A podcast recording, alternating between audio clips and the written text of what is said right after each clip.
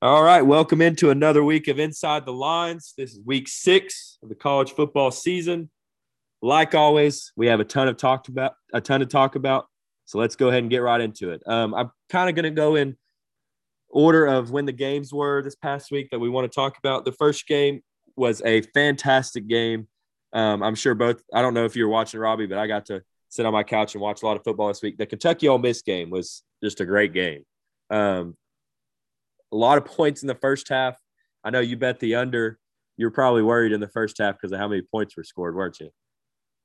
Yeah, it, they come out. They come out hot, and I was worried. And I caught you know kind of bits and pieces of that game, but I was definitely worried to begin with. But it turned out that I did hit the under, so I was happy with that. Yeah. But a lot of crazy things in that in that game. So I'll let you get into some of that. Yeah, um, I just kind of want to throw out the question: Is we kind of talked about in the last week's podcast how we we felt at least I did. I felt like Kentucky is is overrated in a lot of ways um, with where they were in the poll and just how they played. And do you think that Kentucky is who we think they were? Do we think they're they're just an overrated team, or do you think that they just played a, a, a better team? Well, I think that Kentucky is exactly who I thought they were. They are, I think that Kentucky is a top 15 team every year. I don't think that they're, you know, better than that. I don't think that they're worse than that. I think they're a top 15 team. I think Ole Miss is better. And I'm excited to see that Ole Miss doing well in one of those underranked teams that I had at, at the beginning of the year. And they're playing better and better as the year goes on. And they knocked off Kentucky this week which I think that Kentucky was overrated coming in. I think that they were what like seventh or eighth last week, and I said that on the podcast last week. They're not the seventh or eighth best team in this country, but I don't want to be disrespectful towards Kentucky. I think that they're a top fifteen team, and I thought that coming into the year, they're not better, they're not worse, and I feel like that for a long time, at least under Mark Stoops, that they're going to be that. I don't think that they're going to come in. I don't think they're going to win the SEC East. I don't think they're going to win the SEC, but I think that they're a very respectable program. But I mean, they're not a top five program, so I think that they're exactly who the, they're exactly who I thought they were. Yeah, um, I, I, agree there. I thought I thought they were an overrated team, and I think that they are overrated. So I'll, I'll agree with that sentiment.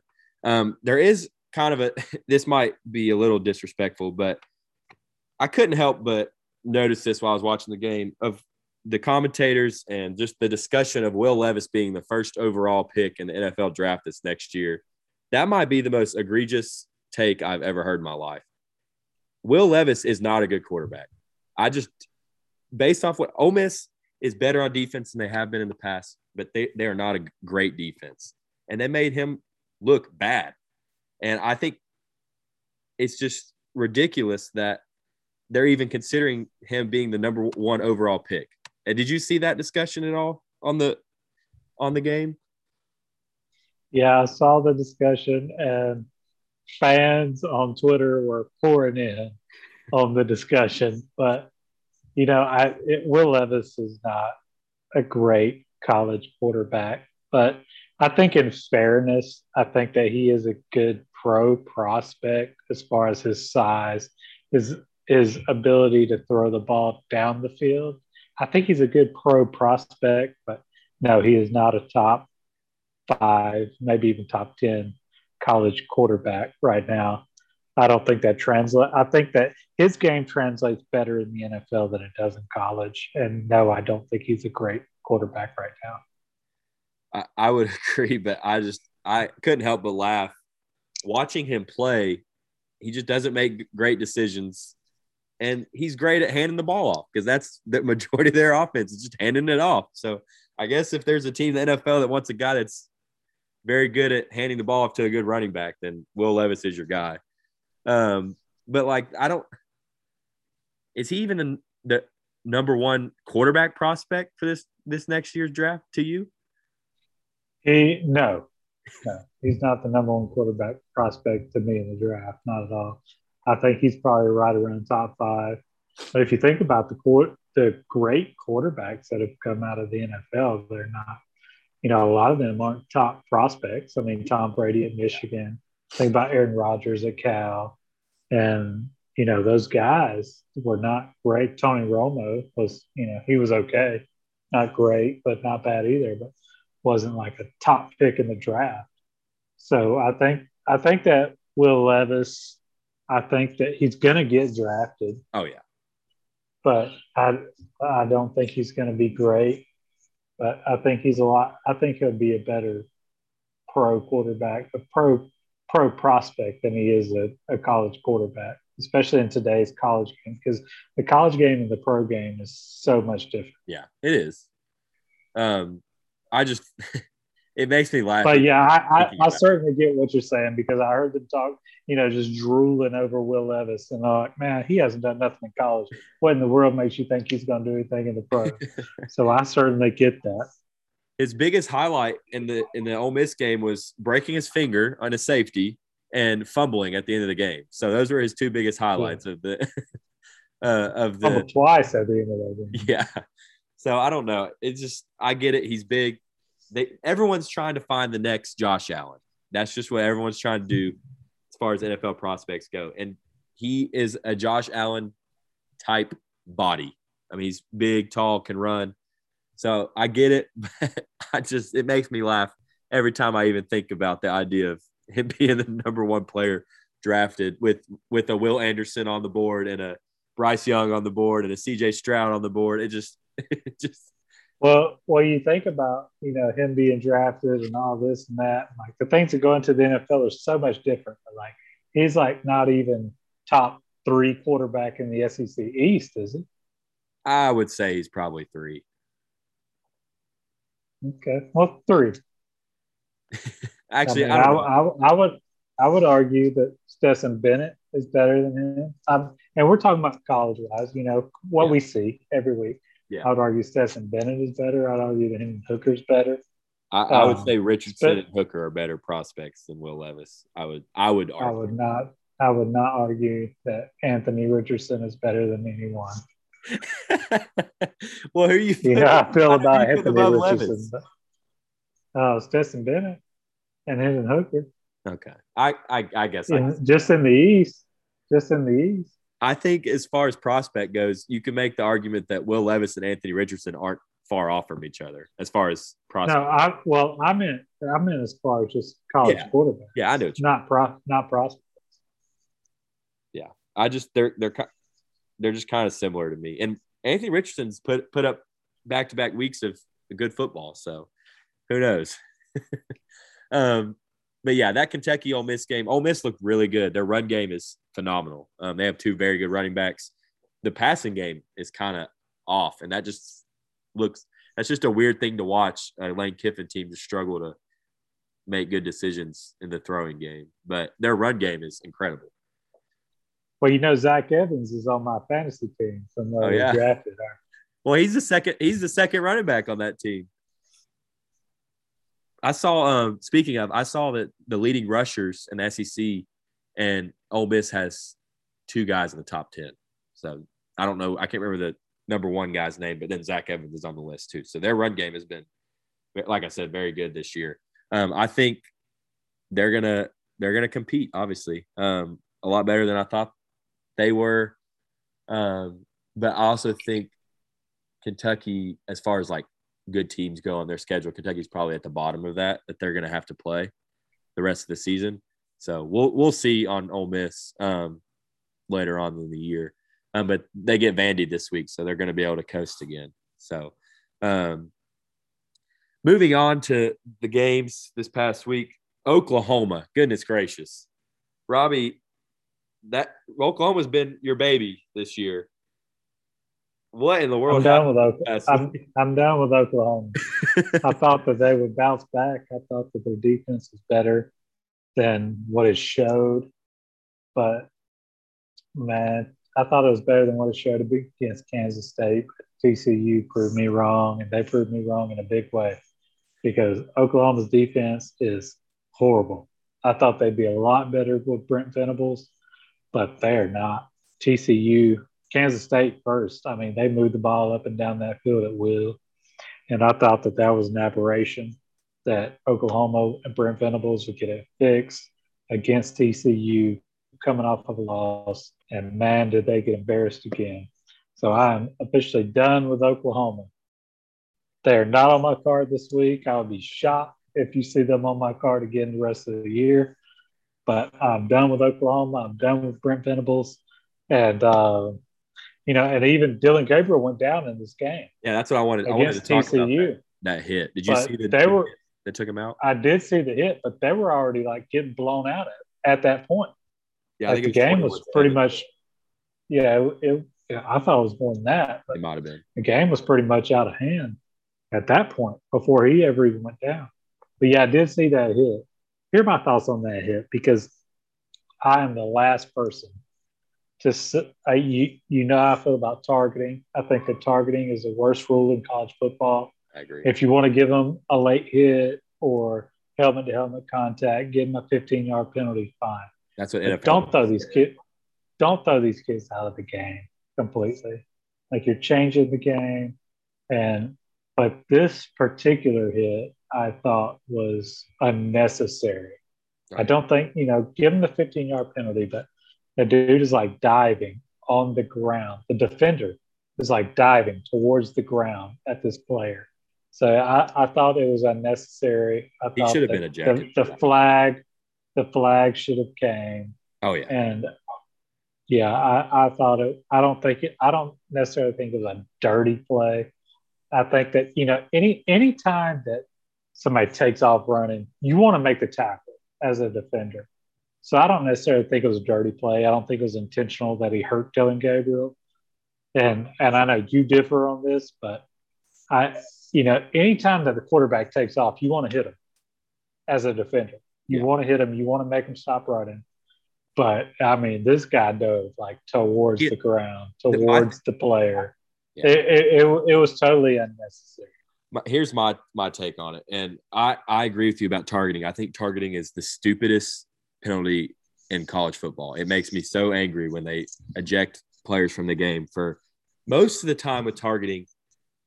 The play is they're not trying to hurt the player. Like they're not trying to, They can't help it. Yeah. Most of the time they can't help it. Yeah, and that's that's what drives me crazy. But this if if there is going to be an, an ejection for a hit, this is the definition of that. Because Gabriel had already given himself up and he was sliding and um the guy like you said dove at him and hit him in the head. Like there's no there's no scenario where that was not a dirty play. And i i I would I would agree with you if Gabriel was still on his feet, but he had already he was halfway into his slide when he got hit. And so it's just like I I don't see any scenario where he should have been should not have been ejected from the game. I do think that he was not trying to hurt him. Obviously, by his reaction, you could see him sobbing on the sideline with a towel over his head, and he he didn't mean to to hurt him. But if there is a play where someone should be ejected, that is the definition of it, in, in my opinion. I agree with that, but I also don't think that these players should be ejected. Even even for a hit like that, it, it was agreed. The play should never happen. Yeah. But I don't think that you should give them the 15 yard penalty, the flag. But when you take these players out of the game, you're somewhat changing the outcome, especially in college, because they're not deep as like in the NFL. These aren't professionals out there. Yeah. So you got guys out there that aren't getting many reps that are coming in late so uh, t- don't take the kid out the game. Give him the 15 yard penalty. You know, I, I think that I agree with you as as far as it is the definition of why you should get thrown out of a game, but I don't agree that they should be thrown out of a game to begin with. So give him the 15 yard penalty and, and move on. The guy clearly, these players in college football at this level, like players are not going out there intending to hurt, take people out exactly. this game. Exactly. I think that they have a lot of respect for each other. I agree. So don't take them out the game. Give them the penalty, give them the 15 yards, and move on. That's my opinion on the matter. Yeah, I, I don't disagree with that. I was just trying to say, like, if you are going to throw players out, that is what they should be thrown out for. Like, obvious, Absolutely. obvious plays like that. They shouldn't be thrown out when they're not. And what drives me crazy, going back to the Kentucky game, the play where he fumbled, the commentators were going nuts about it being targeting. And Will Levis lowered his helmet into the defender. He put his head down to the ground to try to get the first down. And they were saying that it was targeting on the defense. That was that those are things that shouldn't make me angry, but just listening to them describe and talk about how it should have been targeting just made me so angry because I'm like, how, what is the defender supposed to do? I mean, if the offensive player puts their helmet down, what are they supposed to do? It just it just drives, 90 drives me crazy. Why? This is why I hate targeting because 90% of targeting is when a defender just lowers his head. What else is he supposed to do? Is he supposed to just like, you know, just get leveled by you? I, I just don't get it. 90% of targeting is just because a, a defender lowers his head. I mean, that's just reflex. That's human the reflex offensive to lower your head first. To protect yourself. Yeah. So targeting is horrible. Yeah, but yeah, I, didn't- agree with you in the fact that you know if it's going to be called, that's the perfect case scenario. But I still don't think it should be called. I didn't expect us to uh, spend a lengthy amount of time talking about targeting on this podcast, but you never know what we're going to get into when we when we start talking. So, um, the next game I want to talk about is your Alabama Crimson Tide. Um, Bryce Young. The biggest news from that game is Bryce Young hurting his shoulder. Um, I don't. I haven't seen how long he's going to be out. Or does that worry you as an Alabama fan with him being out? If he's out, well, the thing about it is Nick Saban has said that he's day to day, and he's been you know pretty pretty angry about saying that he's day to day. So I don't know. I mean, obviously it worries me. Jer- uh, Milroe Yeah. is, you know, he's He's he's, a running running quarterback. He's He's he's not gonna. yeah, he's he, he's a running quarterback. He's not gonna beat you throwing the ball down the field. So that that I have some serious worry about this weekend because as bad as Texas A&M offenses look this year, their defenses look pretty good. Especially against the. So, yeah.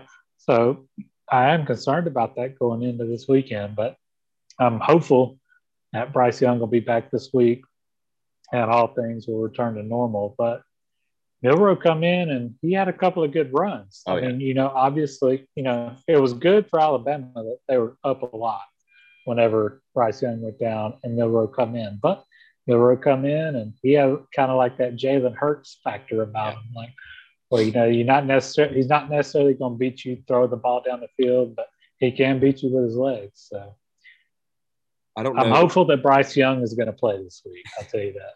I don't know the truth to this, and I don't know if it was just like a generalization or if it was actually like to the specific point. But I saw something where Jalen Milroe was the fastest player on on the team, like as far as forty goes this past year. So I'm not. I've not heard that, but I could not imagine that he would be faster than Jahmyr Gibbs. yeah, I was thinking the same thing. I might have misread it, but I saw something about him being either the or one of the fastest players on the team. So definitely not bad to have that type of athlete playing quarterback. Uh, but I do want to pose the question, and I'm not saying this because I am a Tennessee fan, but I'm just saying this because this game is in two weeks. Say Bryce Young's injury is worse than we think, and you have to start Milroe against Tennessee. Do you think that he can keep up with that type of game, like with how much Tennessee throws and scores? I think that that would be a better game Yeah, for probably. him to keep up with because our defense. I mean, you bad. got this. well, not necessarily because the defense is bad, but but he gives a whole new element to the defense. Like you have to like Bryce Young is not going to. I mean, he has, and I think one game I've ever seen him rush for over 100 yards. But I mean, Jalen Milroe did that last week, coming off of you know coming in as a backup. So I think that he brings a new element to to that offense that I don't know is that Tennessee can stop because Tennessee is not like great on defense this year. They've gotten better as the year went on, but I think that he brings a new element to it. So we'll just have to see. I have not watched Tennessee enough to know if they can defend against that kind of quarterback. I guess I I'll would just let say. you know right now they can't. But So I, yeah, I would say that he brings a new dimension. Yeah. To the offense. I think another topic on this game that should be talked about is: Are we going to see Arkansas play four quarters this season?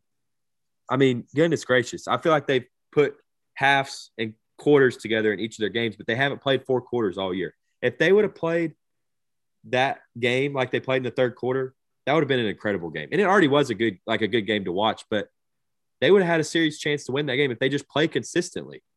It's like, I don't, and I, it frustrates me more than probably most non Arkansas fans because I, I picked them to be my like underrated team of the year. And they have a serious chance. They should be, I don't think they should have beat Alabama. They should have beat A&M and they should be what five and one right now, four and one, whatever, however, however many games they've played. It just four and one, and they should four and one, and they should A and M. They should be four and one. But I mean, if you if you watch that game this past Saturday, Bryce Young and when Bryce Young was in, Alabama drove down the field. Oh yeah, at will. Their secondary, even, even even the yeah, their secondary is horrible. Even the first uh, possession of that game, Alabama drove right down the field, and it was unfortunate that you know in the end zone Alabama's receiver tried to one hand it and went right off his hand into the Arkansas defender. But Alabama should have scored there. Oh, yeah. So with Bryce Young in the game, they scored at will against yeah. that Arkansas secondary. So I think that they they got a lot of work to do. Arkansas does. I don't think I'm necessarily talking about the defense as much as the offense because we know the deep, the secondary is bad. We knew that going into the game, but the offense they were incredible in the third quarter, and nothing changed for Alabama's defense. It was the same defense they played in the first half, but I just don't, I don't know. I don't get it. I, I just wish they would play four quarters, and that game would have been a lot different. I think at least because even with Bryce Young going toe to toe, score at least scored more than they did in the first half. If they would have played played better. I don't know who's who Arkansas's offensive coordinator is, but he needs to be better because that they're a lot better than the last two games um, on offense specifically. It's Kendall Briles. I thought it was him, but I just looked it up to make sure he's the offense coordinator. Art Briles' I believe so. I think so too. Yeah. Um, keeping it in the SEC, Georgia, goodness gracious, looked rough this weekend. Um, last week we talked about how do we think that Kent State gave a blueprint to beat Georgia and we were both in agreement that that was just kind of a sleepwalk game. But then Georgia comes out and sleepwalks again. At what point is it like? At what point are they going to? Are we worried about Georgia? Because this game, they should have lost this game. I mean, just plain and simple. If they were playing a better team than Missouri, they would have lost. Well, I think that if they were playing a better team than Missouri, than Missouri, they would have played better. But I'm still not worried about Georgia. I know a lot of people are up in arms, and even the the top 25 poll, the new top 25 poll reveals that. But I'm still not worried about Georgia because I think that I think that there is a problem with Georgia. There is a problem, but I think that their biggest problem is they play down to their competition. Because I think that whenever whenever that a good team plays Georgia, they're going to show up and they're going to show out. And I think that, you know, Georgia has played Kent State and then Missouri, and they kind of just been, you know, whatever. They've been this and they've been that. And, you know, people have been talking about them. They've dropped a number from one to two. And, you know, they play Auburn this weekend. And I think they're going to, I think they're going to beat Auburn like a drum. Auburn drew them at the wrong time. So they're going to beat Auburn like a drum this weekend. I think they've heard all this noise from the media the past week, two weeks, and they're going to beat them like a drum. I'm not. I'm still certainly not worried about Georgia. Yeah, I, I, it's hard for me because I agree with you. I think they do. They have played down to their competition, but I also, in the history of, at least of me watching college football, the teams that always tend to do that, whenever they have a bad game, they'll lose, like to a good team, because you're not going to play your best all year. And so you got to be able to show up for the teams that like these types of games, these Kent State, Missouri, Vandy, those types. You got to show up to those games and you got to take care of business. And so, whenever you play, like I just think if if they play down to Kent State and Missouri, they're going to they're bound to play bad again. And I don't know how they're going to be able to respond to that when they're playing because it's not going to be easy when they're playing a good team. It was easy for the Missouri game, like, oh, we got this. I don't think they were ever in doubt that they were going to lose that game. And I think a lot of us were, but like it's like, oh, we're just we're Georgia, we're better, and I, obviously they are better than Missouri, and I think they're one of the top four most talented teams in the country. But if you play, let's just say Alabama, for example, because that's who they're going to play in the SEC championship. If they if they play, if they have a slip like that, even if it's for a quarter or for a half like that against a good team like Alabama, they're going to get blown out, plain and simple. And so, I like I agree with you. I don't. I'm not worried about them, but at the same time, they cannot repeat this performance against a good team, or it's they're going to lose. And I don't think that's a question. And well, the, I think. Go ahead. I think that it's fair to compare them to Alabama right now, coming off of a national championship. Is how do you respond to success? Yep. And Alabama in the past, they they've responded well in some games, and they've responded poorly in some games. So how do you respond to that success? And against Missouri, they laid an egg. Against Kent State, they've laid an egg. So how do you respond? And they've won both those games. So they still won. They still won the game. It was never in doubt. You knew they weren't going to lose to Missouri. You knew they weren't going to lose to Kent State. But how do you respond to the big games? And I think that we will know more about Georgia whenever I haven't looked at the schedule. I don't have it in front of me, but I know they play Tennessee. And I think that that's probably the only game left on their schedule outside of SEC championship that they're really going to have to get up. I don't know scary, where the game is. I, I, th- I, think it's in Athens, but I'm it, not it sure. Is, is the game in Athens? It is, yes. So I think that that's really, or no, and Kentucky. I will yeah, give Kentucky some credit. I think they're going to have to get up against Kentucky. They're going to have to get up against Tennessee. So I think those are really the only two games that are going to tell us about Georgia because I think how they respond to these games is going to be a reflection of when they play Kentucky, when they play Tennessee. When does Georgia play? Does Georgia play Kentucky or Tennessee first? Kentucky. Okay. Well, that's better for Tennessee.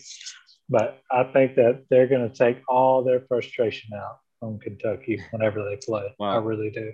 They get they get Auburn this week, then Vanderbilt at home, then Florida at home. So they'll have plenty. Oh no, they play Tennessee before Kentucky. I'm sorry, but they get Auburn, Vandy, and Florida before the Tennessee game. So they'll have plenty of time to take so, out frustration. uh, I think they're going to take out a lot of frustration if they play Tennessee first. Yeah, I think they're going to take a lot of frustration out on a ranked team because it's hard to get up. I mean, not hard to get up. I mean, you're a college football team. I mean, top five team, top two team in the country. Like you shouldn't need any more mo- motivation. But whenever a good team comes into town, they're going to get up for that game. I agree. I don't know. I just think they look human. And in the first few weeks, we're like, okay, nobody's touching Georgia, but I think they're they're human. They're.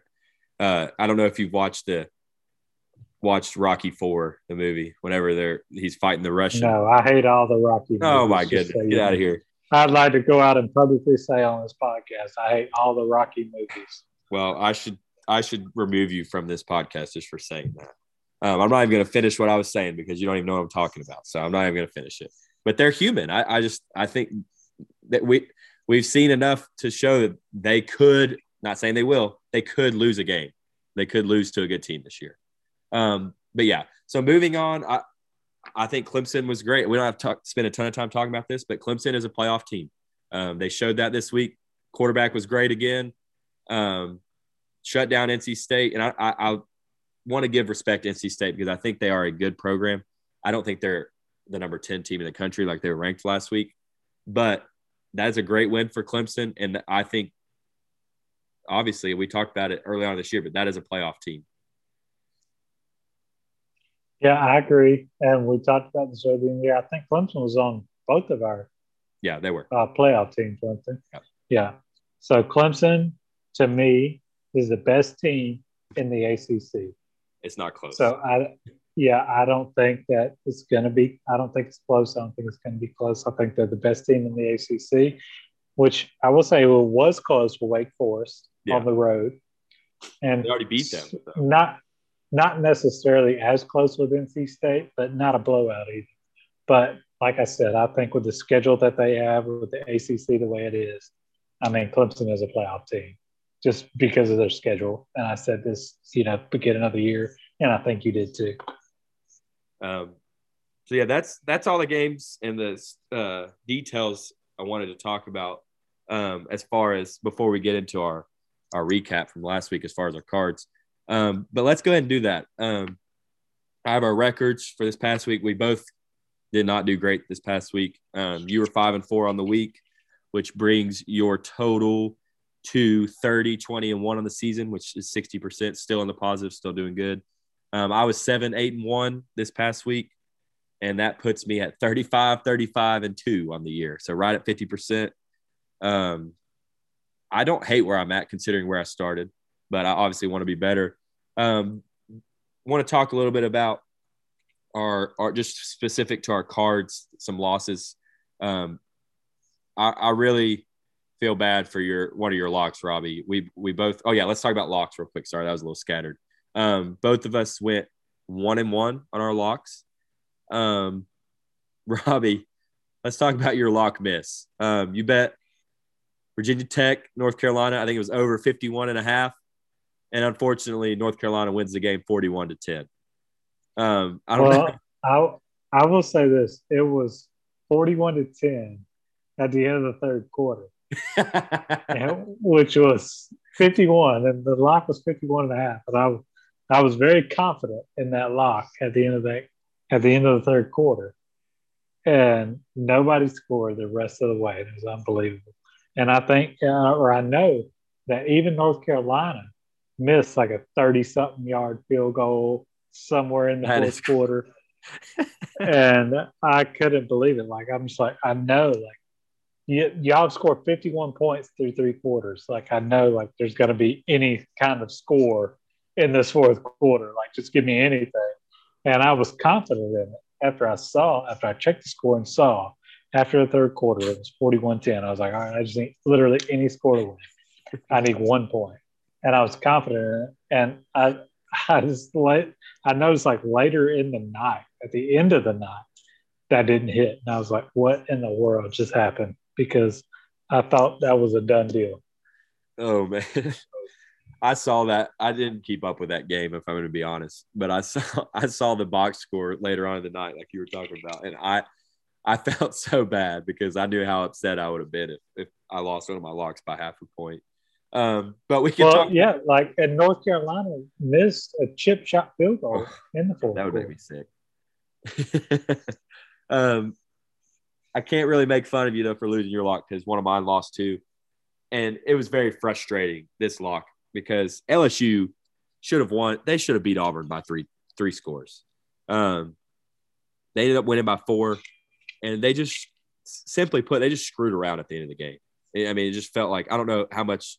I don't know if you watched that game at all. It was kind, it was on at the same time as the Georgia game, so a lot of people were watching Georgia Missouri. Well, they were they went down 17 nothing. Yeah, like in the first quarter, quickly. and it was I think it was 17 14 Auburn didn't score again the rest of the game and LSU had probably five chances to make that a two score game and they just couldn't do it. So that was a frustrating loss. Um, I think I don't think LSU is a good team and we will talk about that in a few minutes um, when we get into our cards.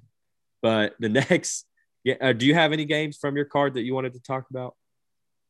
If not it's okay. Um, give you the chance No, I don't think so. Uh, like like you said, my locks were. I, I was disappointed in that Virginia Tech North Carolina game more than anything. It was a lock because I felt like, you know, at 51 points after three quarters, I needed any score. North Carolina's defense is terrible. Yeah. Their offense is good. I was confident in it. I I, I don't think anything else other than that. Well, I, I wanted to talk about this just because it was on my card, but I wanted to talk about it because it was kind of not a big story, but it was just very surprising. Pittsburgh is a joke. How do you lose to Georgia Tech? Georgia Tech just fired their coach. How do you lose to Georgia Tech at home? That just blows my mind. Well, I've said all along, I did not think that Pittsburgh was a good team. I thought that they were overrated coming into the year. I knew that Tennessee was going to go into Pitt and win that game. So I, I don't think that Pitt generally has been a good team. But I agree with you as far as Georgia Tech is not a good team. And I think a couple of weeks ago we talked about this as far as, you know, Nebraska, whenever they fired Scott Frost. I took Oklahoma. I think you took Nebraska in that game. I can't remember. No, I took Oklahoma. But I, I told you. You did take Oklahoma. Yeah. Okay. So, but we thought, you know, that Nebraska was a trendy pick because they fired their coach and, you know, they would come out inspired and things like that. And that did happen apparently for Georgia Tech. So, but I never thought that uh, that Pitt was a great team. I do not like their head coach at all. I don't either. I think he's an idiot.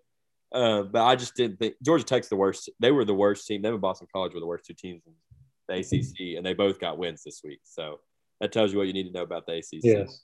Um, let's move on to our discussion on the AP poll. We do this every week, and there is a lot of movement on this AP poll from the last week, as there should be. Um, the big, the biggest move I think that everyone's talking about is Georgia dropping, Alabama going up. Number one and number two. I don't think it's as big of a deal as a lot of people are making it out to be. But Alabama got a ranked, played a ranked team away and won by was it three scores? I think by the it was three scores by the end of the game, and so that's they covered the spread. They look they, they look the a lot better than than Georgia did, and we are, we've already we've talked about both of these teams, but yeah, that, that was the trendiest um, movement. You have Oklahoma State jumping up to number seven after their big win at Baylor. You have Ole Miss coming into the top ten after their Kentucky win, going up five spots, and then you have Kentucky dropping down to thirteen after their loss. NC State going from ten to fourteen and then um, a lot of new teams in the top 25. A lot of teams, and I I think they all deserve to be in the top 25. Um, I'm just going to rattle them off real quick. You got TCU undefeated, big win at Oklahoma. They're at 17. UCLA with their big win against Washington at 18. Kansas, the the the Jayhawks in there at 19. Rock chalk. Yeah, undefeated. I haven't. I don't think I've seen Kansas ranked in my lifetime, so that's interesting. Um, and then we have Syracuse at 22 at undefeated, Mississippi State after their win against Texas A&M at 23, Cincinnati. I don't understand that one. They haven't played anybody, and at 24, uh, at four and one, and then LSU, which I also don't understand at 25. Um, which one of those new teams do you like the most, Robbie? Uh, Kansas. I like Kansas. I think that's out of all the new teams, I like Kansas because I think they can put up a lot of points.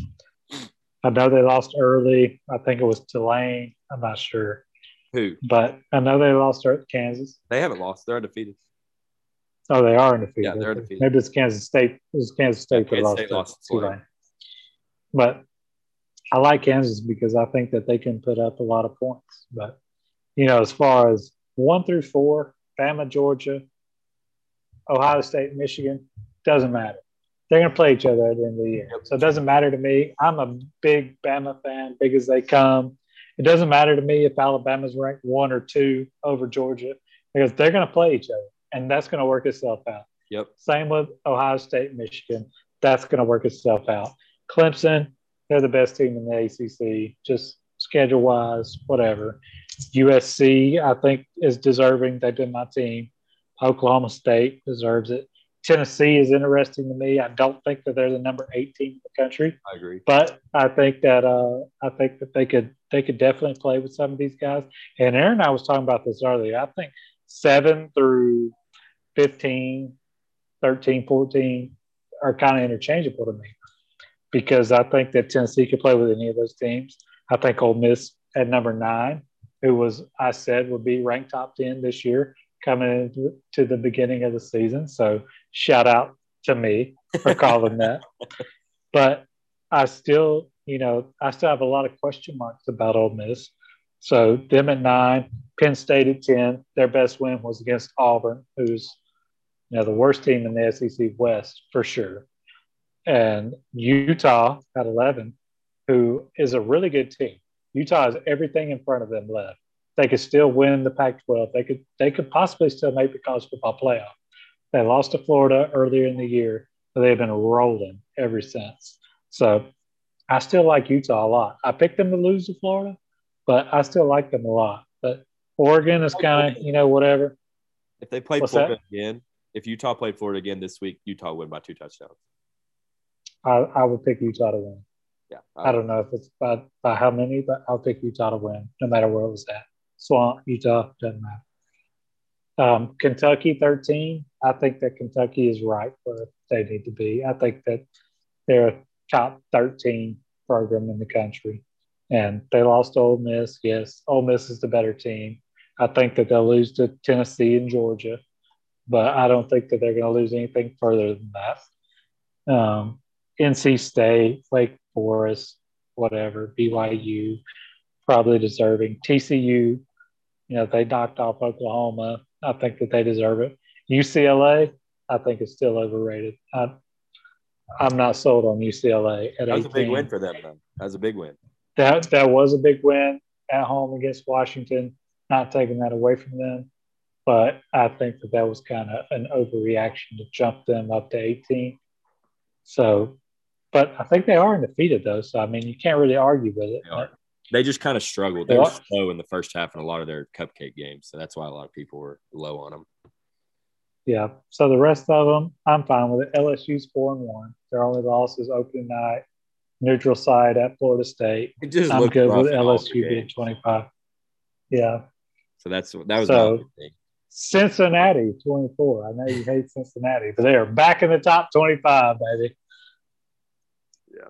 I here's my thing. I, I don't think I don't think LSU or Cincinnati should be ranked. I think Washington State and Baylor should both be ranked um, over both of those two teams. Um, but they they don't have any two loss teams in there. But I think Baylor is a better team than LSU and Cincinnati. So I don't know. Um, like like we were talking about with the seven through fifteen. I beyond that, I don't know. Like the teams receiving votes and then the back five teams are all interchangeable probably. So um, I do want to talk about this next thing because you are a big fan of this show in particular. Game day going to Kansas. Um, they have a big matchup, a ranked matchup now, playing TCU. TCU's coming to Kansas. Two undefeated teams, two high powered offenses. What do you think about game day going there? I don't, I don't know about game day going there. I think that what are the other matchups? What are the other ranked matchups? Because I, I have not checked to see where game day is going to be at. It, it's there. The they announced it. it. It's at, it's at T, it's, it's TCU at Kansas, right? Yes. So who are the other ranked versus ranked matchups? There are only two other ranked matchups for the week, um, and I one of them is Tennessee and LSU, and I don't think game day should be there. Um, and then the other one, you can make the argument, I maybe, but Utah's playing at UCLA this week, two ranked teams. So those are, there's only three ranked matchups, and everybody was giving them a lot of crap for not going to Kansas last week when they went to Tennessee, Florida. So, well, I, I, I don't disagree with that. I think that TCU versus TCU versus Kansas, right? Yep, both undefeated, both ranked. Yeah, I, I don't disagree with that. I think that they probably made the right choice. I'm interested to hear who the guest pickers are going to be. I have. Do you know who the guest pickers is going to be? I have no idea. I don't think they've announced it yet. I wonder if they're going to leave us in suspense like Tennessee did and didn't let us know till like Saturday morning or whenever it was that they finally found a, a woman wrestler to come on the game day. So, but I, I don't disagree with the pick. I mean, TCU versus Kansas, I think it's going to be a good matchup. I don't have it on my card because I, I think it's going to be a toss up. I do too. Um, we kind of already talked about this, but we'll, we'll move quickly quickly through this because just because we do it every week. Team that surprised you this week, good or bad? Who's your team? Uh, I would say that Washington for the bad. I was surprised that they lost to UCLA this week. Yeah, I, I agree. I was expecting them to win that game.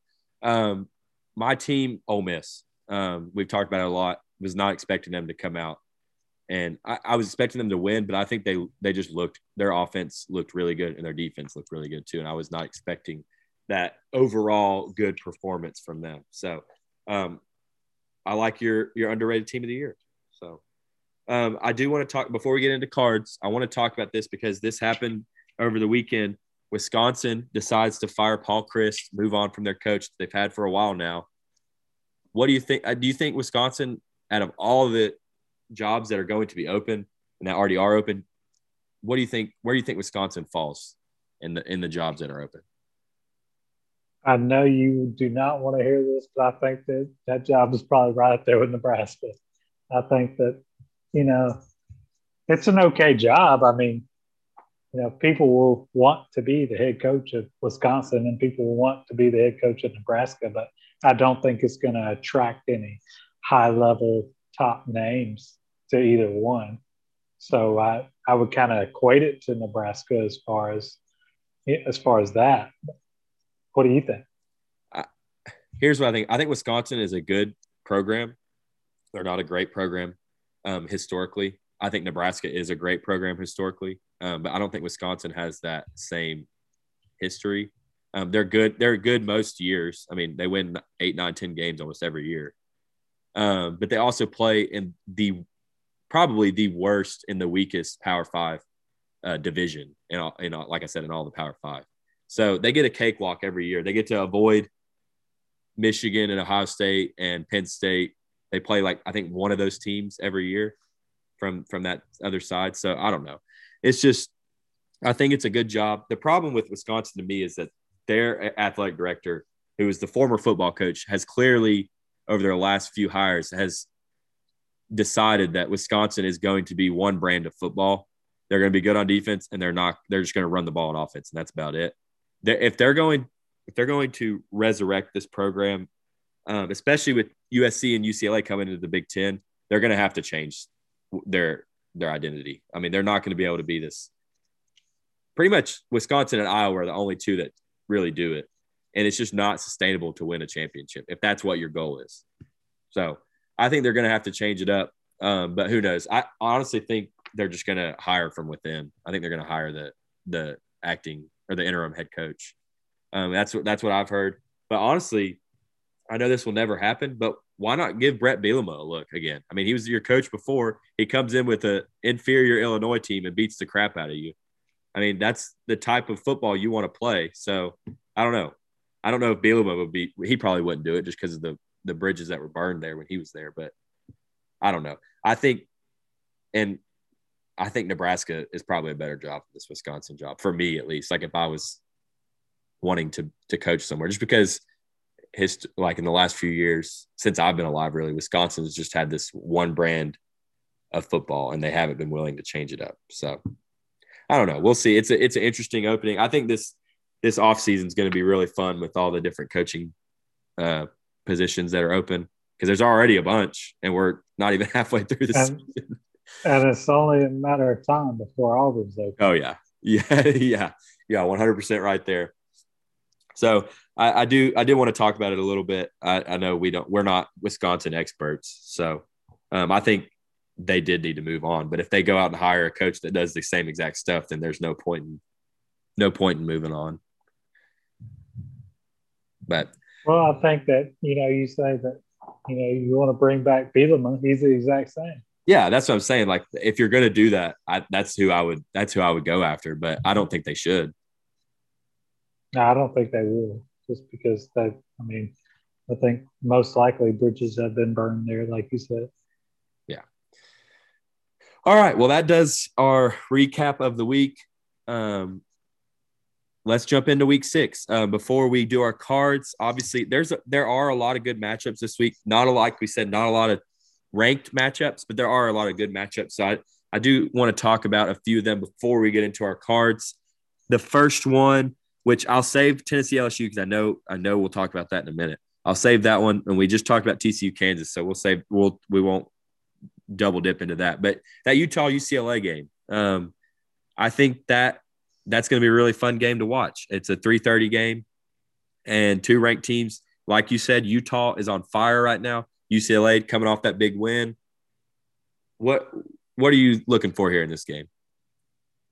I think that U- Utah is they've been rolling since they played Florida. They went down to the swamp. They lost week one, and ever since then they've been fired up and they've been rolling. And they handled business against Oregon State last week. I mean, you talk about an Oregon State team that's played well. I mean, they played USC to what three points. Granted, that was at Oregon State, but I mean, they went on the road to Utah, and Utah handled business. And I like Utah. I think that, you know, UCLA, fresh off a win against against Washington, I think that they had no business winning that game against Washington. And I think that they're due for a letdown. I, I can see it. And and UCLA is certainly not a big home field advantage to because I've seen I've seen them play, and I have seen high school teams. McCallie Baylor fans in the stadium. Yes, McCallie Baylor had way more fans in that stadium than UCLA has on a weekly basis. it certainly looks that way.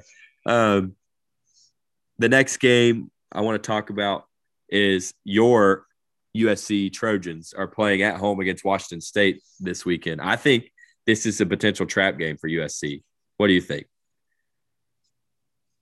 I do not have this on my card. I, I don't think that USC is going to have trouble winning this game, but the spread is what, 13? Yep. No, thir- 13 and a half? Uh, What's the spread on that game? As of today, this morning, it was 13. Yeah, 13. I, I'm nervous on the cover. I don't think USC is going to have trouble winning the game, but I'm nervous of the cover. So I, I think that UC, USC is going to bounce back. They're going to have a good game against, against Washington State, but I'm nervous of that backdoor 13 cover. So I, I like USC to win by probably 10. I could see it. So uh, I, I didn't I didn't pick the game just because I was so up in the air on it. I, I think still Washington like USC State, to win. Yeah, I do too. But I think Washington State's playing good football right now, and so I, yeah. I like I like I, I, like what I've seen from them. So I, I think they they're going to make it a game, and they I think they have kind of the offensive power to not go toe to toe with USC because USC's offense is really good, but I think they can go back and forth for at least three quarters with them. So well, it'll be interesting. It might it could be a blowout, but I think it's going to be a good game. Um, the last game I want to talk about. I know you love both of these two teams that I'm about to say, so I wanted to to bring this topic up to you. BYU ranked BYU going to Notre Dame, 7:30 NBC game. Notre Dame is favored by three and a half. What, what do you see in this game? This is the most interesting, unpredictable game that I could possibly see on this week's schedule because I could see BYU going in there and winning this game outright. But what I can't see is them going in there and Notre Dame blowing them out. So I did not put this game on my card, but you know, we have talked about this throughout the weeks. I told you that based on Notre Dame's schedule, they would lose three games.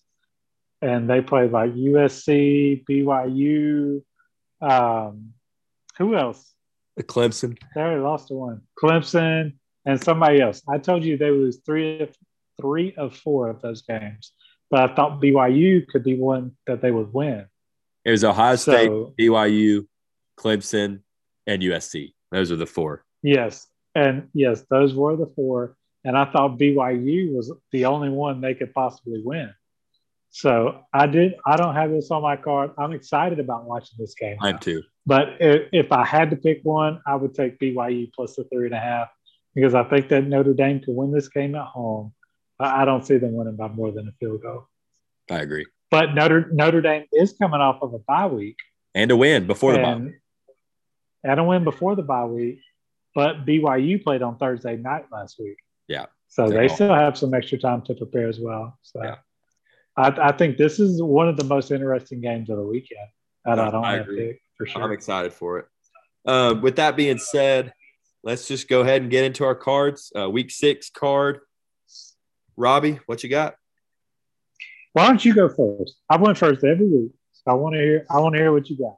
Okay, I'll go first. Um, so I want to give a I guess I don't know what the word is, but my first pick is going to sound weird because if you look at it right now, there there's a significant move from when I bet it. So I got Buffalo plus two. They're playing at Bowling Green. Um, it's kind of like we talked about last week. Anyone against Bowling Green that's an underdog is an automatic bet for me. So I saw them at plus two when the lines opened Monday morning. Well, I guess they opened Sunday or yeah, Sunday, but I saw it Monday morning and I was like, I got to get on that. Buffalo, if you look at it right now, I think is two and a half point favorites. So that says a lot about what people did with that with that game. And I still like them minus two and a half, but I just wanted to give that uh, explanation for why mine was plus two. So yeah, I have that. I have Tennessee minus two and a half at LSU. Um, I usually don't bet on my team. We've talked about that before, but I think this line is. I think Tennessee wins this game, and if they win this game, it's not going to be by three. So it's going to be by more than that. So I don't understand why it's too low. But then again, whenever I don't understand lines, that's usually when they come back to bite me. So, um, moving on, I have Georgia Auburn over 49. Like Robbie said earlier, I agree. I think Georgia's going to take out, they're going to get it right this week, um, take out a lot of frustration over the last two weeks. I'm sure Kirby has been relentless on them in practice this week. I think Georgia might score 42 themselves. So I like the over 49 in that game. The next game I have is Northwestern plus 10 playing at home against a Wisconsin team that just fired their coach. I was thinking about this when I first bet it. I was thinking, uh, oh, Wisconsin will probably play better because they want to. Their interim, interim head coach wants to show that they're they're that he can have the job pretty much because he's he's a strong candidate for the job. But I think Wisconsin wins, but I don't think that they can win this game by more than 10. So that's why I like Northwestern there. They're playing at home. So um, my next game is Ohio State minus 25 and a half playing at Michigan State. Michigan State's not a good team. And I just think Ohio State rolls. So um, they show up for their big games and they, they're going to do it this weekend. Um, next game, I have Washington minus 13 at Arizona State. Arizona State is terrible. Washington is looking to bounce back after a frustrating loss. Um, so I like them by two touchdowns in that game. The next game I have is James Madison, Arkansas State over 55 and a half.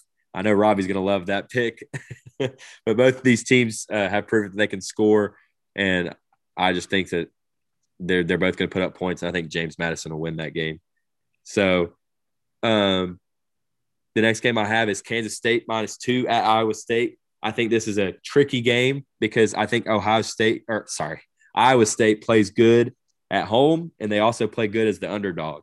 So I think this game is going to be a good one. But I I just like what I've seen from Kansas State the last two weeks, and I, and I think they're they're trending in the right direction. They're a good they're a good team. Their quarterback's playing great. They have a phenomenal running back. So I, I like Kansas State in this game to to cover the two. Um, the next game I have is Clemson minus 20 and a half, so three touchdowns playing at Boston College. Boston College is coming off of a, a big win against Louisville. Any win for them in the ACC is a big win. So that the, they're coming off that. And I think this is a letdown game for them. And I think Clemson's going to flex. Um, so, yeah, I like the three touchdowns there.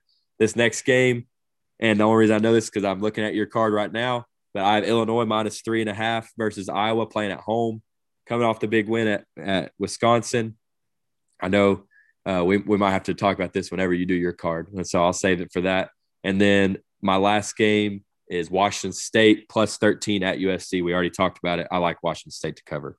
So I saved my two locks for, for the end. All right. Yeah, we're gonna have to we're gonna have to circle back around to that Illinois versus Iowa game because we are on opposite ends of the spectrum, and I really hope that's not your lock. But my first pick is Wednesday night um, because they delayed this game from last Saturday because of Hurricane Ian. And I like UCF minus two and a half at home versus SMU. Listen, I don't know if you saw this, Aaron, but there was a report out that SMU players, several SMU players, have basically said they're going to sit out the rest of the season so they don't lose eligibility. I didn't see that because of yeah, there, there was a report out saying that several SMU players are sitting out because they don't want to lose eligibility for next year. So basically, they're saying they're going to transfer next year. So they don't want to play, you know, up to now they can play up to four games without losing eligibility for next that. season. And several of their players, including, I mean, you know, I think I, th- I want to say four of their starters are sitting out of this game because and, and the rest of the season because they don't want to lose eligibility for next year. And UCF is playing good football. I mean, yeah. they beat Georgia Tech by 17 points. And, you know, with with all the unknowns for SMU and coming into UCF, I like UCF minus two and a half by field goal to win. So that's Wednesday night game. So there you go. Y'all want to this y'all want to tune into out. something interesting? There you go. Yeah, this this will come out Wednesday morning, so you'll be able to get. They'll be able. Yeah. To so if you listen, if you listen to it today, Wednesday, because we're recording this on Tuesday, um, you can take UCF tonight. So minus two and a half, and Arkansas plus eight and a half at Mississippi State. Listen, Arkansas has struggled the last two games, but I think that Mississippi State is due for a letdown. They beat Texas A&M last week, but they they also lost to LSU. So I think that Mississippi State is so up and down on the year. I think that they're due for a letdown, and Arkansas is better than the last two games they have played. Yep. They were lights out in the third quarter against Alabama, which granted they only played for one quarter in that game. But I think that they should have beat Texas A&M but they're better than what they played the last two weeks. And I think that Sam Pittman is going to have his team ready. I think that Mississippi State is due for a letdown. So the eight and a half, I'm not saying that Mississippi State's going to lose this game, but plus eight and a half, I like Arkansas a lot in that game. And then I agree with you on Washington. Uh, I think they're going to bounce back after that game against LSU. Arizona State, I, I just I don't think that Arizona State can score enough points to hang with Washington. So, you know, UCLA can score a lot. They're not great defensively, but they can score a lot. And they did hang with Washington, but I don't think the Arizona State can hang. So I like Washington. And Duke minus two and a half. Did you have Duke as well? Uh, I will in just a minute. well, I've got Duke minus two and a half. I think that Georgia Tech coming. I think that uh, another one of those letdown games. I think that you know after going on the road and winning at Pitt, I think that they're due for a letdown game, and Duke puts up more points than Georgia Tech can hang with. You know, Duke is averaging like 35, 36 points a game. I don't think that Georgia Tech can hang with that. So I, I do think that ultimately it would be a close game, but I like Duke by field goal for sure. I mean, the spread's only two and a half, so I like Duke. I do too. And then Kansas, Kansas State. I think you said you got it at two. I got it minus two and a half on the road at Iowa State. Iowa State has a good defense. Uh, I don't disagree with that, but I don't think their offense can keep up.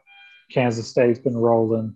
TCU, Oklahoma, you know that, or was it Texas Tech and Oklahoma? I don't remember, but either way, Kansas State offense has been rolling. I don't think Iowa State's offense can keep up with them. So I like Kansas State minus the two and a half as well. And then this is the game that we disagree on because I know you like Illinois minus three and a half, but I like Iowa plus three and a half because Illinois hasn't played a defense like Iowa. And I don't call, I I once watched some of that game, but Illinois, when they played Indiana, they were very much a one dimensional team. And whenever they couldn't do what they wanted to do, they just kept trying and kept trying and kept trying. Well, Iowa is a good defense. As, as bad as they are on offense, they're a great defensive team, and they're not going to let Illinois do what Illinois wants to do. So I, I do think that Illinois will probably win this game but I don't see it being by more than a field goal. So plus the three and a half, I like Iowa. And you give me your thoughts on that because I know you have Illinois. Well, I will say I would like I would feel a lot better if this was two and a half if I was taking Illinois minus two and a half. But I agree with you. I think Iowa's defense is good, but I think these teams are so similar that there's going to be a, a t- one touchdown might win this game, honestly. And well, think, well the, the over under on this game is 35 and a half. I think it's down to 34. Absurd. I think it's down to 30. Which is a is it down to 34? Yeah. I haven't checked the past few hours, but which is absurd. Yeah, it is. But so I, I, still think, think, I think it goes I, I, I don't I don't see either team winning by more than a field goal. And that's the only reason I took uh, Iowa plus three and a half. Well, I, I don't disagree with your thought there. And I think that's probably a smart way of going at it. But I I've watched a lot of Illinois this year, which I don't don't ask me why, but I have. And I think if it comes down to, like you said, both teams want to just run the ball. And if it comes down to who's going to have to pass to win the game, I think Illinois has a better passing game. And it's not a great passing game, but it's better than Iowa's passing game. And so I think there I think if it comes down to a touchdown, I think Illinois is going to be the team to get that touchdown through the passing game. So that's why I have Illinois minus three and a half. Like I said, I would feel a lot better if it was two and a half. So a field goal would win me the, the bet. But I, I just think Illinois is a better team. So I, I like the three and a half there. So yeah. I think but we just we disagree on that. Time all year that we've had like a lot, uh, like a, a pick fight here that we've had. We have. We, we, you have went one way and I went the other. So I think this is the first time that's happened. So my next pick is going to be North Carolina State minus three at home against Florida State. I think that North Carolina State bounces back after Clemson I think that that was a dogfight in Clemson, and Clemson come out victorious, like I would assume that they would. But I think that you know they have a lot better defense than Florida State does, and that's at home. Florida State lost last week to Clemson by ten points. Not Clemson. Florida State, excuse me. Florida State lost to Wake Forest by ten points at home, and I think that Clemson North Carolina State has a lot better defense than Florida State. I think the game's going to be close, but I like North Carolina State by at least a field goal just because of their defense. All right, we ready for Game?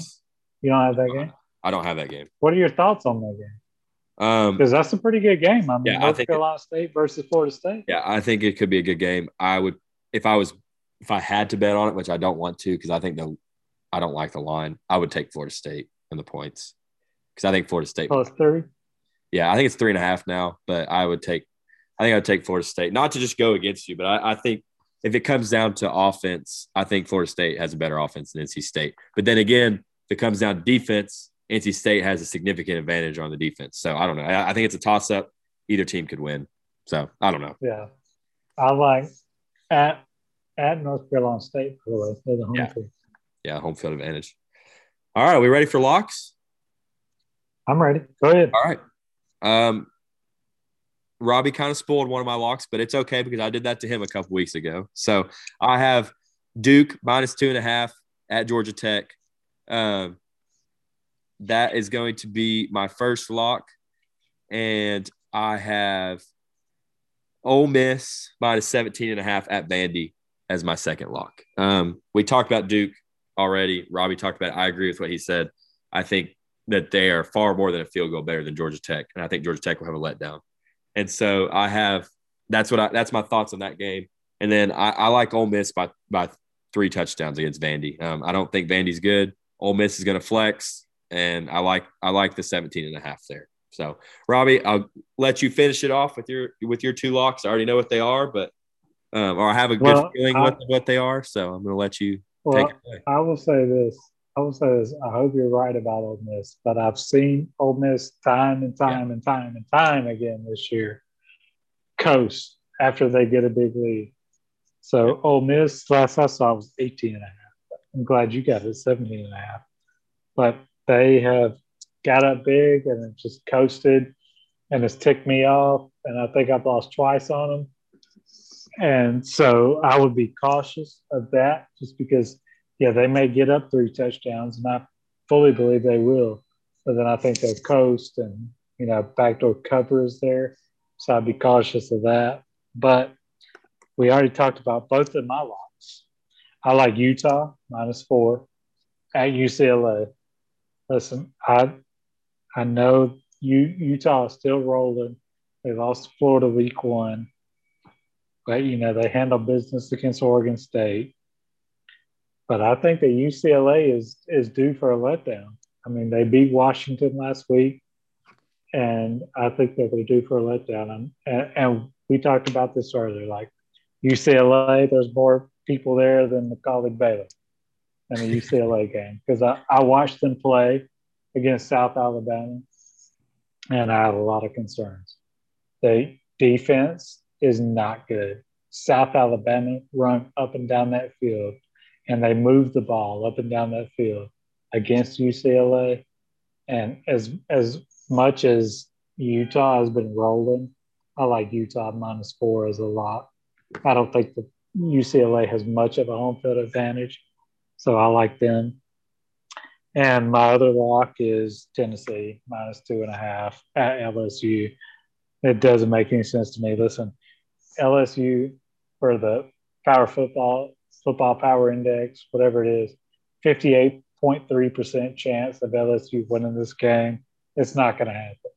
I know I've talked about this before about the lines that don't make sense. Don't bet them, but Tennessee's going to win this game by double digits and it's not it's two and a half spread is not enough.